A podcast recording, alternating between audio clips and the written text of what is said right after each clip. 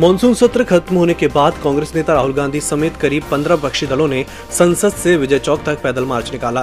पूरे मानसून सत्र के दौरान पेगासस, किसान जैसे मुद्दों पर लगातार हंगामा कर रहे विपक्ष ने सरकार पर लोकतंत्र की मर्यादा भंग करने का आरोप लगाया। राहुल गांधी ने कहा कि राज्यसभा में पहली बार सांसदों को पीटा गया। मानसून सत्र के आखिरी दिन राज्यसभा में महिला सांसदों के साथ हुई कथित धक्का मुक्की समेत कई मुद्दों पर सरकार ने पक्ष रखा। गुरुवार को केंद्रीय मंत्री पीयूष गोयल, अर्जुन मेघवाल, धर्मेंद्र प्रधान, भूपेंद्र यादव, वी. मुरलीधरन, अनुराग ठाकुर, मुख्तार अब्बास नकवी और प्रहलाद जोशी ने प्रेस वार्ता की। इस दौरान सभी ने विपक्ष के आरोपों को सिरे से खारिज किया और उन्हें झूठा बताया। सूचना प्रसारण मंत्री अनुराग ठाकुर ने कहा कि विपक्ष ने काम में रुकावट डालने का काम किया और इसके लिए उन्हें देश से माफ़ी मांगनी चाहिए। विपक्ष घड़ियाली आँसू न बहाए। पूर्वी दिल्ली के त्रिलोकपुर इलाके में बुधवार रात छह साल की दलित बच्ची से दो लोगों ने गैंगरेप किया।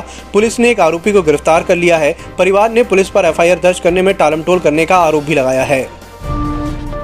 अमेरिका के टाइम्स स्क्वायर पर 15 अगस्त को अब तक का सबसे बड़ा तिरंगा फहराया जाएगा।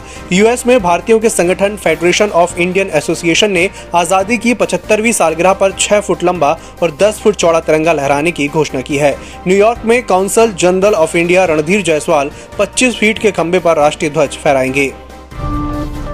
पचहत्तरवें स्वतंत्रता दिवस के मौके पर दिल्ली से जम्मू कश्मीर तक आतंकी हमले का अलर्ट है। इंटेलिजेंस अलर्ट के चार डॉक्यूमेंट मिले हैं। इनमें कहा गया है कि जैश और लश्कर के आतंकी स्वतंत्रता दिवस पर बड़ा हमला कर सकते हैं। इतना ही नहीं, लश्कर और जैश के आतंकी पाकिस्तान अधिकृत कश्मीर में लॉन्चिंग पैड से घुसपैठ करने के लिए तैयार हैं।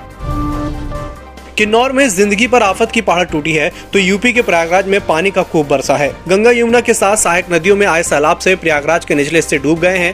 बाढ़ का पानी घरों की पहली मंजिल को डुबा चुका है, बस्तियों में नाव चलने लगी है। प्रयागराज के करेली इलाके में गौस नगर मोहल्ले में ससुर खदेरी नदी में उफान से गौस नगर में पाँच ज़्यादा मकानों में तकरीबन साढ़े चार हज़ार की आबादी फंसी हुई है। लोग पहली मंजिल तक बाढ़ के पानी में डूबे घरों में फंसे हुए हैं।